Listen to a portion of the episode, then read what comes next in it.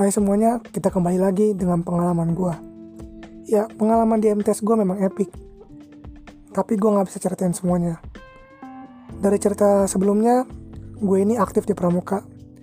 Hingga pernah menjadi petugas upacara tingkat provinsi hingga nasional. Tepatnya itu di tahun 2018, gue pernah menjadi pemimpin upacara di Hari Pramuka tingkat nasional. Itu pengalaman yang susah buat dilupain Nah kayak upacara pada umumnya, di akhir pasti ada ucapan dari pembawa acara bahwa pembina upacara meninggalkan lapangan upacara. Nah, pada saat itu pembinanya adalah Bapak Joko Widodo. Dan gue berkeinginan bisa foto bareng bersama beliau. Dan ternyata gue gak bisa foto bareng sama beliau. Dikarenakan gue masih berada di tengah lapangan sedangkan beliau sudah meninggalkan tempatnya.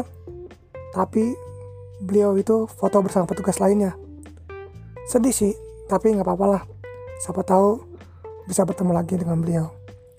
Di waktu man atau SMA gue pernah menjadi satgas anti narkoba. Satgas itu terbentuk dari kerjasama Kemenak Provinsi DKI Jakarta dengan BNN pelatihannya itu dilakukan selama dua hari. Dan di hari pertama itu dilakukan pelatihan di hotel. Dengan ekspektasi gue kalau nginepnya pasti bakal di hotel.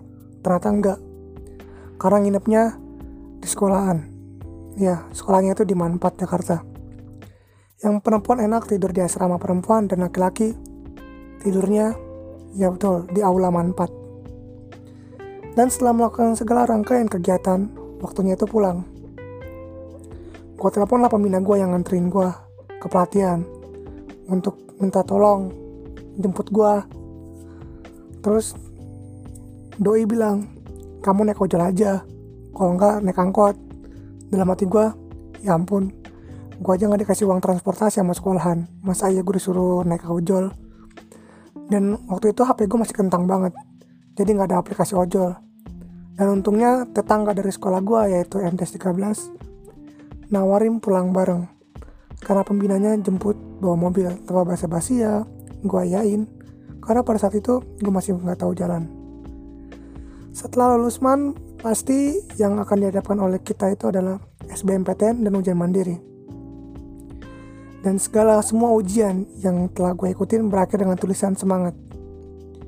Yang berarti gue gagal lolos. Sedih, sakit hati, campur aduk perasaan itu.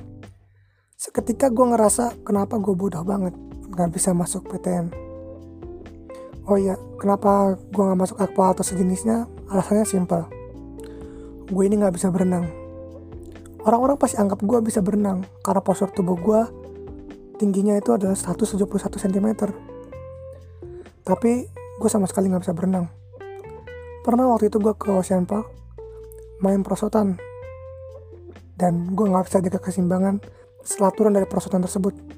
Sampai-sampai penjaga kolam renangnya bilang, Mas, masa teman saya nyuruh nyelamatin situ gara-gara tadi mas mau tenggelam ya gue jawab aja. Tadi saya kepleset bang. Dalam hati gue gue emang gak bisa berenang bang. Ini cuma gimmick doang.